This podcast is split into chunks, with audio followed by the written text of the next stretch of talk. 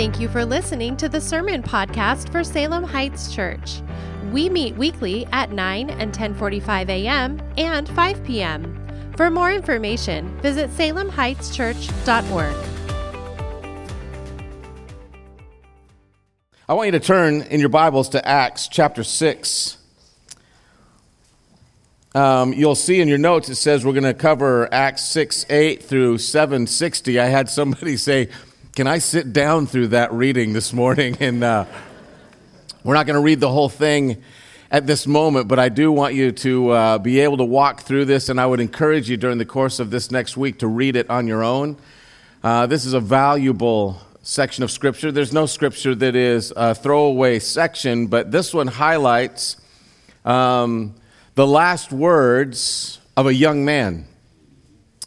Final statement of somebody who gave his life for Christ. C.S. Lewis had remarked, he said, uh, I don't know why it's any different. Uh, how, can we think of life any differently when somebody use, loses their life uh, in their youth compared to when they lose their life when they are older? He says both of them have lost their life. He says, uh, We just think it would be appropriate for us to get sick and tired of being here before we go. But life is precious, amen?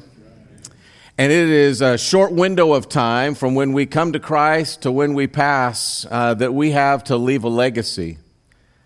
This man comes to Christ in that few short months as Christ's death, burial, and resurrection was made known uh, to the world. Comes to Christ, becomes recognized instantly as a servant, and as a young man begins evangelizing and preaching. And one of his first messages pierces the heart of the leaders, and they take his life. I want you to consider for a moment as we begin to look at this passage uh, another man who lost his life young, William Borden. Uh, we have a picture of him here. Uh, believe it or not, he was from the 1800s. That is not Reed Saunders. Shocking the likeness. He was saved at the age of 16. His mom had gone to a series of messages by R.A. Torrey that was at the Moody Bible Church. She came to Christ. She said, Son, you've got to come and hear this man preach. And so he went to uh, Moody Bible Church. He heard R.A. Torrey preach, and he was so stirred, he ran forward and gave his life to Christ. He was from a very prominent family in Chicago, uh, extremely wealthy. Uh, millionaires in a day when that was something big, right? Millions and millions of dollars. And as a gift for graduating early from high school, his parents gave him a chaperoned trip around the world after he'd come to Christ. So he takes off on this journey. Uh, they thought that it would encourage him to work hard and join the family business so that he would continue that family's tradition of wealth. And he goes around the world, gets sick a couple of different times while he's on that trip, so he has to recover uh, for a short season in England. And while he is there, R.A. Torrey is preaching again at another church. And so he goes, and he is so stirred after the trip he's been on and the kindness that he's received from strangers uh, that he hears the call of the Lord in his own heart at that moment to foreign missions. This was not a popular story for his family. He comes back uh, home, tells them of his transformation. He begins to attend a Bible Institute. So profound in his studies, so able, so uh, uh, mature in the way that he approached not only the scriptures, but other people and the way that he would preach.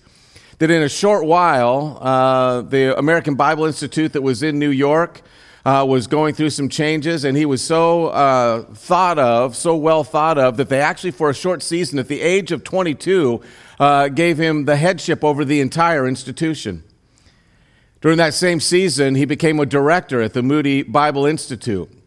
And then he be, was able to bring um, the China Inland Missions to the United States and was one of the early directors of that mission organization as well, and candidated with them and asked if they would send him uh, into China. While he was on that trip around the world, he had encountered a group of Muslims in the southwest portion of China, and he said, Nobody will ever go to them.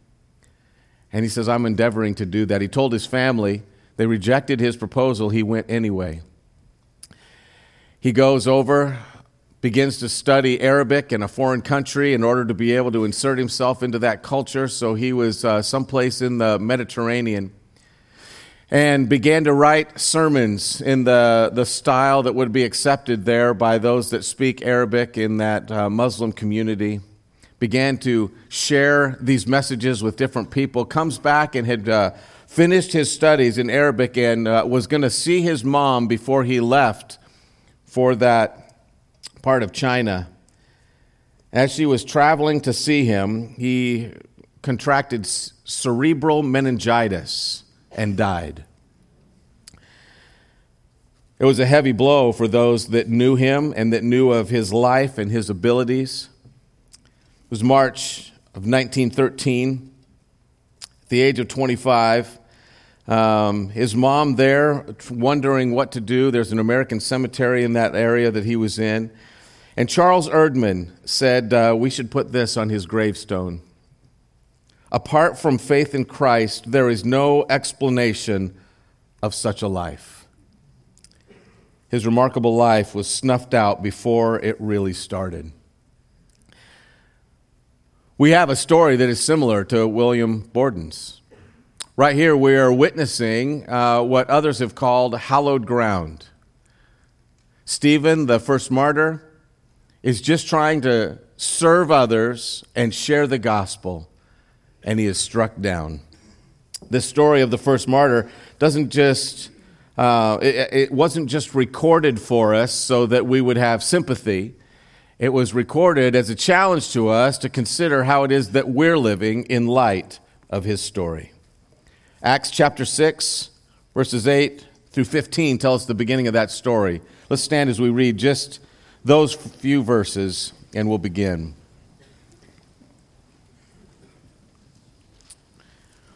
Remember, they had chosen seven different uh, leaders to be the first deacons. Stephen was one of them. And it says, And Stephen, full of grace and power, was doing great wonders and signs among the people.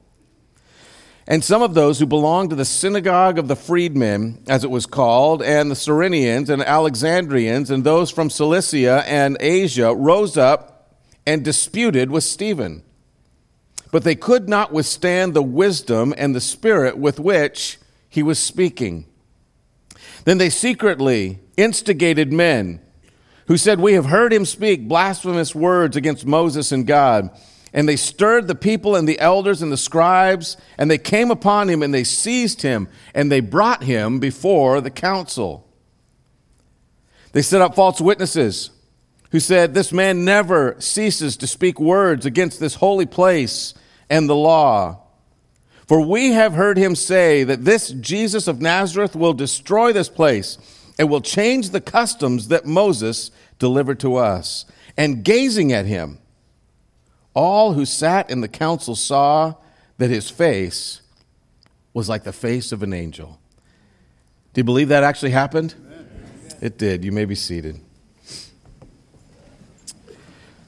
Father, as we look at this passage, I pray that uh, you'd give us insight. Help us to be able to see what happened. Uh, these moments recorded for us are actual history. Uh, this happened just as Luke recorded it. And yet, Father, uh, it's written down for us not just so that we'll have sympathy, um, but it is written so that we would be challenged. Help us to think about our own testimony. What would we say in the face of such danger? How would we respond? Help us to consider Stephen, and Father, help us to consider how it is that we will bring glory to your name. We ask in Jesus' name. Amen. Swindoll, uh, in his commentary on the book of Acts, writes this about this passage. He says, Reading this segment of Scripture is like standing on hallowed ground before a fallen hero's monument.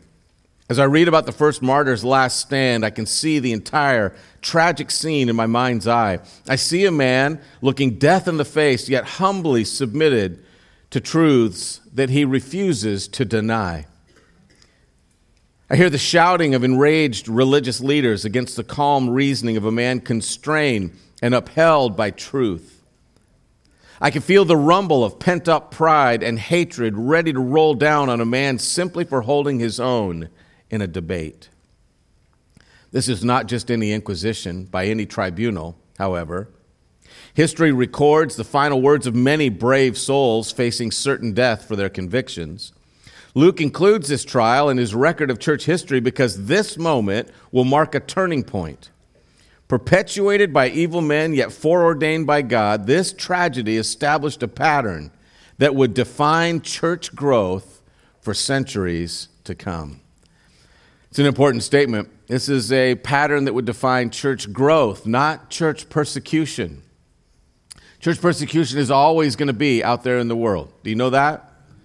As long as uh, God's ways are not our ways and His thoughts are not our thoughts, those who follow Christ will be found in conflict with those who are of a secular mind. That's always going to be the case. But he actually defines it as this is going to be a pattern in church growth. In order for the truth to be lifted up, it has to be contrasted, not just in its statements, but in its actions. One person full of grace, proclaiming truth, but doing it in a kind way. Another group proclaiming hatred with anger would cut him down. These are polar opposites, not only in what they believe and in what they say, but in how they act. This is a thing that repeats itself over and over and over. So I just want us to look at three aspects here from 6 8 through the end of chapter 7 in Stephen's life and have you consider your own. The first thing I want you to see is his ministry. Once again, Stephen was one of the seven deacons that had been called. Deacon is just a, a Greek term for servant.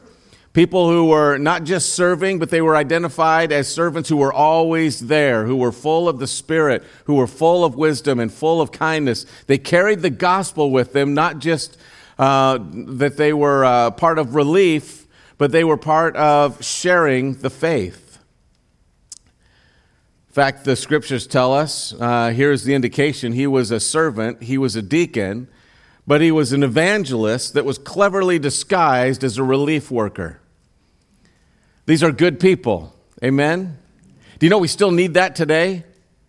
We need folks who will go into the highways and byways and see those that are broken and in need of help, and they need to carry with them not only relief, but the gospel. Amen? And they need to be bold about that proclamation. People will receive kindness from a stranger when they are hurting, and that kindness should always contain the truth about Christ, a God who loves them. I want you to consider that uh, titles in Scripture are used to help others identify us from a distance. That's a pastor, that's a deacon, that's a leader of some kind. When you have a title, it's so that other people can recognize you from a distance. But our nature and character are revealed by our actions up close. Who you really are is evident to those who walk with you. Stephen passed both tests. Was he a deacon and a servant identified by others? Yes. And from a distance, you could say, there he is, one of the seven. But when you walked with him up close, you actually grew more fond of who he was. You saw more what it was that resonated in his soul. So, this Stephen, one of the seven, an evangelist, is out sharing the gospel, and he runs into people from the synagogue of the freedmen. Now, it's an interesting tidbit here, but the synagogue of the freedmen, our best understanding is that this is probably a group of people who had been enslaved by Pompey and were forced to go out uh, into the wars. So they had to participate in war on behalf of Rome. Uh, this was not their home country, but they were forced to serve him uh, as, uh, as his slaves. And then they were set free when their time was up, when the wars had been uh, concluded. And they were back in a synagogue, and they had uh, kind of um, gathered together in their own VFW, okay? They had their own Eagles Club. Here they were in the synagogue of the freedmen. They gathered together. They would commiserate about their experiences. They would reflect upon their dedication now to Israel, and they would try to prove to others that they were more dedicated to Israel and Israel's God than they were to Rome and its gods. Their back was against the wall. So, why were they attracted to Stephen? Well, remember, they were outsiders, they were slaves, they were enslaved by Rome. And so, here you have a man who's been identified as having a Greek name, doing relief among those who were Greeks, another group of outsiders in the area. I think they're just attracted to another outsider who is doing good things. Do you know that when you do good things in the community, it's going to attract other people? All kinds are going to want to join in with you. All kinds are going to want to be seen with you. The Society of Freedmen is there, but then they begin to hear his beliefs because Stephen never hid them. And he begins to talk about how Jesus Christ was actually the Messiah these men started concerned and then they began to argue with him, and then it was evident that they actually didn't have a leg to stand on. Every single objection that they would raise, Stephen had an answer for, and not just an answer for, it says he was filled with spirit and wisdom. He was answering from Scripture and telling them in ways that they had to say, This, this seems like the truth. But they didn't want to change. So they began to attack him. In fact, they stirred up people to say falsehood about him the same way that they attacked Jesus. What becomes evident is that Stephen is not concerned about his popularity or his acceptance with any group. He was concerned about the gospel. He kept asking them to consider Christ and to give their lives to him. He was a servant dedicated to evangelism.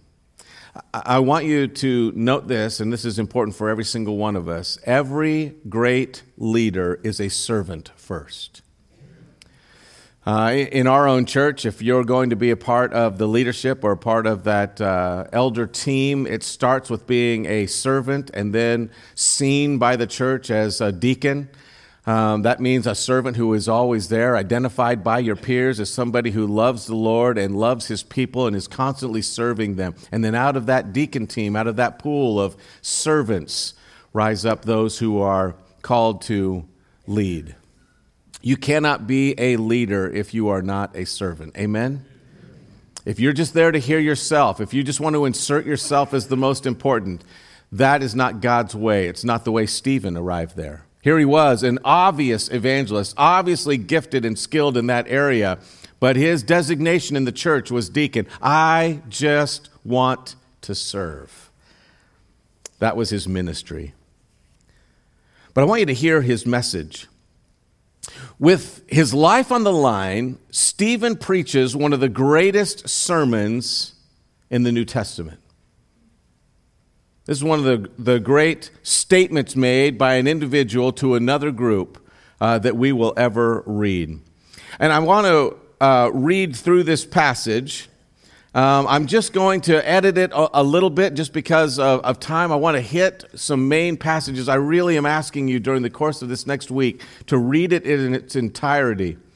It'll take you uh, about four minutes, all right, to read through that entire thing. But it has great value. Let's start in 7, verse 1. It says, And the high priest said, Are these things so? Remember, he's speaking to somebody who has the face of an angel. And Stephen said, Brothers, fathers, hear me. The God of glory appeared to our father Abraham when he was in Mesopotamia before he lived in Haran. And he said to him, Go out from your land and from your kindred and go into the land that I will show you. And he went out to the land of the Chaldeans and he lived in Haran. And after his father died, God removed him from there into the land in which you are now living. He gave him no inheritance in it, not even a foot's length. But he promised to give it to him as a possession and to his offspring after him, though he had no child. And God spoke to this effect that his offspring would be sojourners in a land belonging to others who would enslave them and afflict them for 400 years. By the way, God said that to Abraham. Did that actually happen? And it happened for that amount of time 400 years. Remember, when God says specific things, he means to follow those details. But I will judge the nation that they serve. And God said, after that, they shall come out and worship me in this place. And he gave him the covenant of circumcision. And so Abraham became the father of Isaac and circumcised him on the eighth day. And Isaac became the father of Jacob, and Jacob of the 12 patriarchs. And the patriarchs, jealous of Joseph, that's a famous story, sold him into Egypt. But God was with him and rescued him out of all of his afflictions and gave him favor and wisdom before Pharaoh, king of Egypt, who made him ruler over Egypt and all his household. Now, he uses some important phrases there. Here is Joseph, this one that is a leader that would ultimately save them. And he actually uses a phrase there, rescuing him out of all of his afflictions. That's actually a partial quote of a passage that is about Jesus. Here's this one that is a picture of Jesus. And they rejected him, but he still rescued them. Remember that. Stephen then goes on and he unpacks the story of Moses, how he was born, how he uh, ended up in Pharaoh's household, how his people rejected him not just once, but twice. Uh, and he finds himself in a foreign land. Verse 35 says, This Moses, whom they rejected, saying, Who made you a ruler and a judge? This man God sent as both ruler and redeemer by the hand of the angel who appeared to him in the bush. This man led them out, performing wonders and signs in Egypt, at the Red Sea, and in the wilderness for 40 years. This is the Moses who said to the Israelites, God will raise up for you a prophet like me from your brothers. Speaking of Jesus. This is the one who was in the congregation in the wilderness with the angel who spoke to him at Mount Sinai. And with our fathers, he received living oracles to give to us. Our fathers refused to obey him, but they thrust him aside, and in their hearts they turned to Egypt, saying to Aaron, Make for us gods who will go before us. As for this Moses who led us up from the land of Egypt, we don't know what has become of him. And they made a calf in those days, and they offered a sacrifice to the idol, and they were rejoicing in the works of their hands. But God turned away and gave them over to worship the hosts of heaven. Uh, that means false gods. As it is written in the book of the prophets Did you bring me slain beasts and sacrifices during the 40 years in the wilderness, O house of Israel? Well, you took up the tent of Molech and the star of your god Rephan and the images that you made to worship, and I will send you into exile into Babylon. Our fathers had the tent in the, the witness in the wilderness, just as he who spoke to Moses directed him to make it, according to the pattern that he had seen. Our fathers, in turn, brought it with Joshua when they dispossessed the nations that God drove out before our fathers. So it was until the days of David who found favor in the sight of God and asked to find a dwelling place for the God of Jacob. But it was Solomon who built a house for him. Yet the Most High does not dwell in houses made by hands, as the prophet said Heaven is my throne, earth is my footstool. What kind of house would you build for me? says the Lord. What kind of place for my rest? Did not my hand make all these things? You stiff necked people uncircumcised in heart and ears, you always resist the Holy Spirit. Imagine hearing this as those leaders. As your fathers did, so do you. Which of the great prophets did your father not persecute? And they killed those who announced beforehand the coming of the righteous one, whom you have now betrayed and murdered. You who received the law as delivered by angels and did not keep it. Now, when they heard these things, they were enraged. Do you believe that? Scripture says very kindly, they were seriously hacked off. What is the gist of his message? Let me walk through this very quickly with you. He looks at these men and he says, I want you to remember our history here, leaders. Throughout history, in our scriptures, the stories are written over and over and over again. You have historically rejected God's leader. Remember Joseph.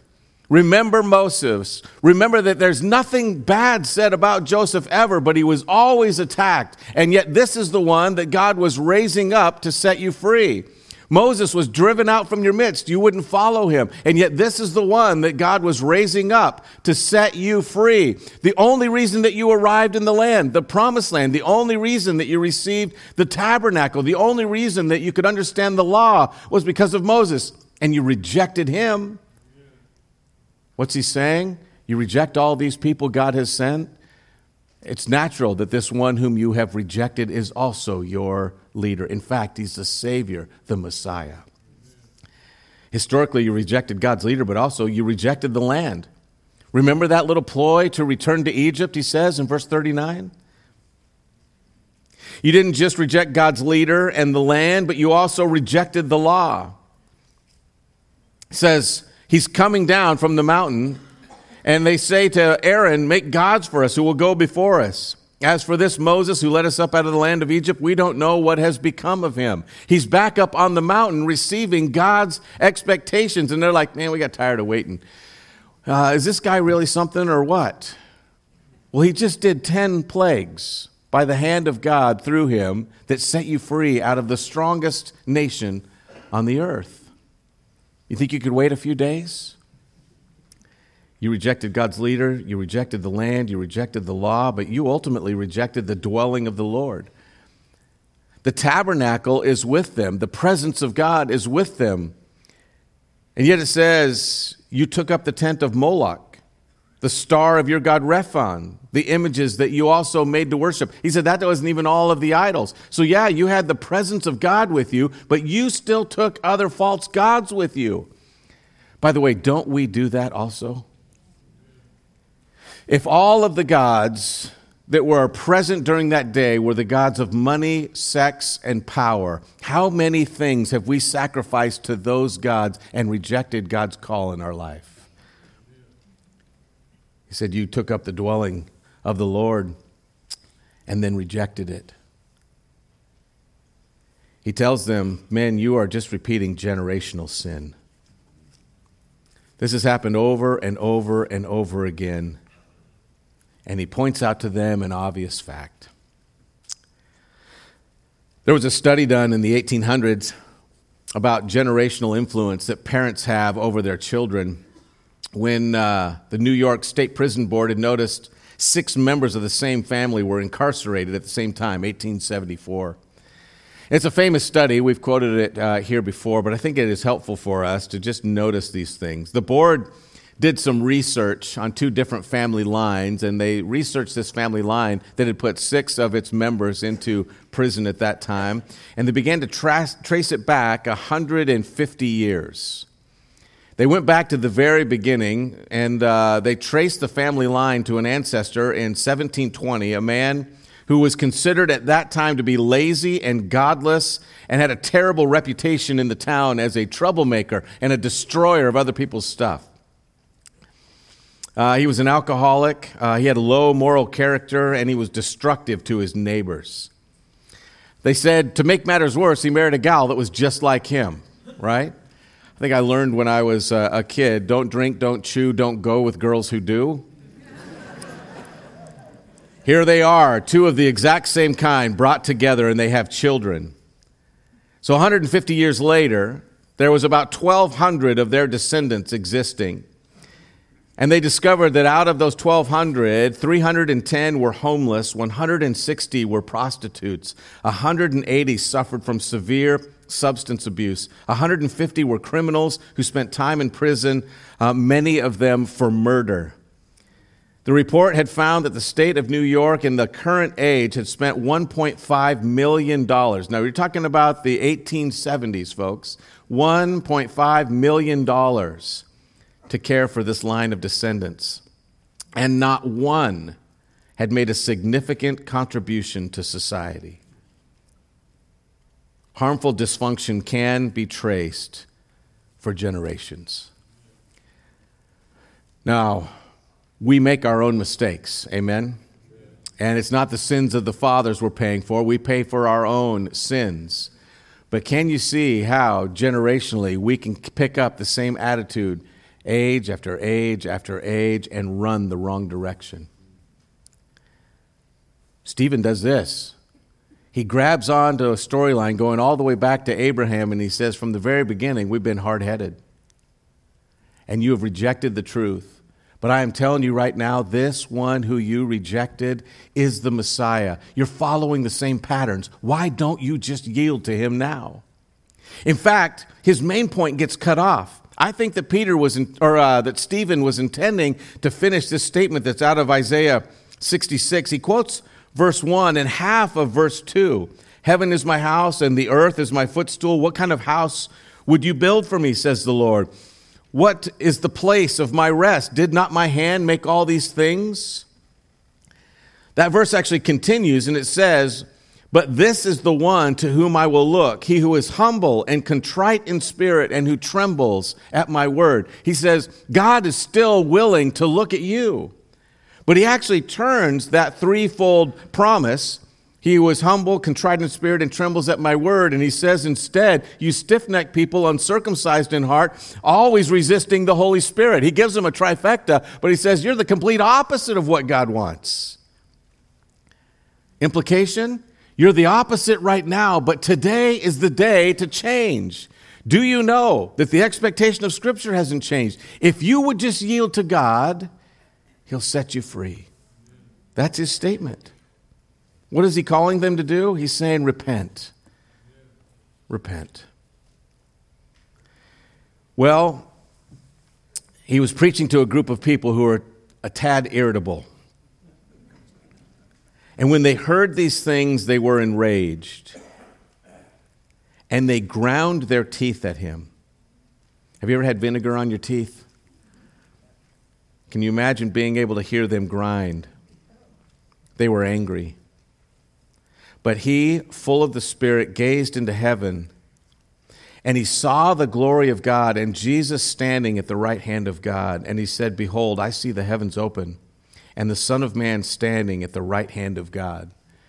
He's declaring, This man is not only the Savior and the one that you rejected, but he is our judge. There is no higher, there'll be no other picture. He is the one. Now remember, they're angry and they see him looking once again like an angel. They cried out with a loud voice, and they stopped their ears, and they rushed at him. And when they had cast him out of the city and stoned him, and the witnesses laid down their garments at the feet of a young man named Saul. And as they were stoning Stephen, he called out, Lord Jesus, receive my spirit. And falling to his knees, he cried out with a loud voice, Lord, do not hold this sin against them. And when he had said this, he fell asleep. Now, the entire trial was illegal, just like it was illegal the way that they treated Jesus.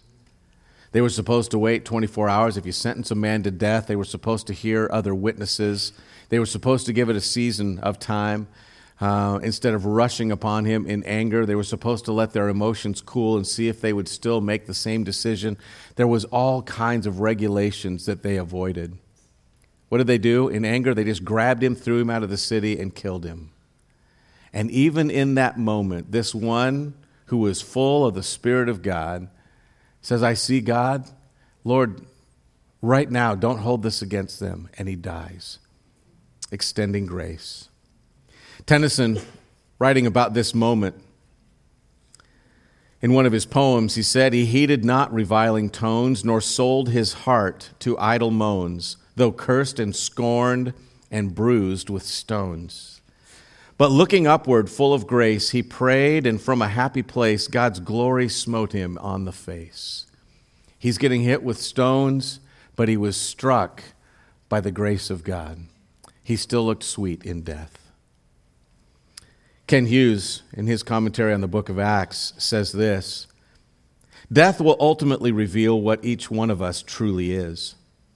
Stephen lived his last hours as Christ would and did. He spoke his last words as Christ would and did. He died a martyr's death as Christ would and did. And he stood tall through the matchless grace of God. If today were our final day, what would others write about us? Falling to his knees, he cried out with a loud voice, Lord, do not hold this sin against him. That's his final words to a group of people gnashing their teeth in anger. His final vision on earth, his final scene that he would see, are all of his countrymen rejecting him. And yet, he died receiving and extending grace. He saw the Lord and he extended that to them and he held no bitterness in his heart. Pretty amazing story. William Borden, who we looked at at the very beginning, passed away. And when he passed away, his mother received his Bible, and she was going through this after they had put that headstone together. After others had noticed that apart from a life in Christ, there's no reason to, uh, that uh, we can't explain the kind of life that he lived. And in his Bible, she found three statements that were dated. One was dated after he had renounced his fortune and said, I'm going to follow Christ and go be a missionary rather than be a wealthy man living um, in Chicago. And next to that date, he wrote, No reserve after his father had punished his decision. He comes back and he was hoping that his son would want to join him in the family business. And when he said, No, I'm going to go instead, I've already said that I've renounced the money. And he says, Well, I want to give you a position in the company. He says, I don't want a position in the company. I want to follow Jesus. And his dad said, Then you will never be a part of this company ever. You will never be a partner. You'll never have any position here, no matter what happens in the field. And under no reserve, a dated statement said, No retreat. And then he contracts meningitis, and the doctors around him say, We're, not sure you're going to make it. And in a moment coming out of that fever, uh, he was still lucid and he's writing in his Bible for comfort. And dated just that week that he died was the statement, No regrets. No reserve, no retreat, no regrets. What is written as a banner over your life? 25 years old, chasing after the Lord only a few years to put his name on display, and he does something that we talk about today. Amen? Transformed life. What will they say about yours? This morning, I'd have you consider two things. And the first is this Stephen was preaching to a bunch of hard hearts. It is possible that you are here today and you don't know Christ. You might even be here today because you're curious. What do those folks believe? I came to Oli's service this last week, and I want to know more about this Jesus, but you have been resisting him for a long time. It is possible that you are here and you've been hanging out with people, you've been curious about their activities, but you have been stiff arming God. This is what the scriptures say. Today is the day of salvation. Today, if you hear his voice, don't reject. Today's the day. So if you want to give your life to Christ, this is what Scripture says. Christ died for you, was buried, and rose again on the third day. That's all recorded in the Scriptures. He was seen by over 500. This one who died, was buried, and rose again did that for you. He did that to set you free from sin. And what does Scripture say you need to do? It just says believe. Believe on the Lord Jesus Christ and you'll be saved. If you say, I know that He did that for me, you're saved today. The reason we have you come forward or pray with us is we want you to immediately find fellowship with another brother or sister in Christ. We want you to find somebody and say, I made that decision. And then they rejoice with you. That prayer doesn't save you, it's a reflection of two people saying, Thank you, Lord, for what you've already done. But we would love to pray with you today. If you have not given your life to Christ, we'd like to walk with you through what that means. But a second thing we need to reflect on is this most of God's great evangelists have no credentials. That means that they're not in some noticed position. They don't have letters behind their names. They don't have a position, sometimes even in a church. They're just somebody that is sold out to Jesus, sharing the gospel with all of their friends. That's you and I. That is our calling. Every single believer is called to share their faith. We're to share our faith because it fills our hearts, not because we have a position. That's what Scripture calls. Today, you can have the same kind of witness that Stephen had. As you are going about ministering, taking care of people, interacting with the folks that are in your circle, you can bless them with not only uh, material things in your presence, you can bless them with the truth of the gospel. You can tell them about Jesus. You have that opportunity uh, right now the moment that you walk out of here, you can be an evangelist for Him. Will you heed that call? Let's pray. Father, help us to see uh, in this story uh, both our need to stand for Christ and our need to examine our own lives. What is it gonna, that is going to be said about us when we pass? What will others say was the sum total of what we did? Father, help us to chase strong after you. Help us to live lives that others will see and say uh, that it was filled with the Spirit. It had evidence of Christ all over it. Not them living for themselves, but them living for you. Give us that testimony, we ask in Jesus' name. Amen.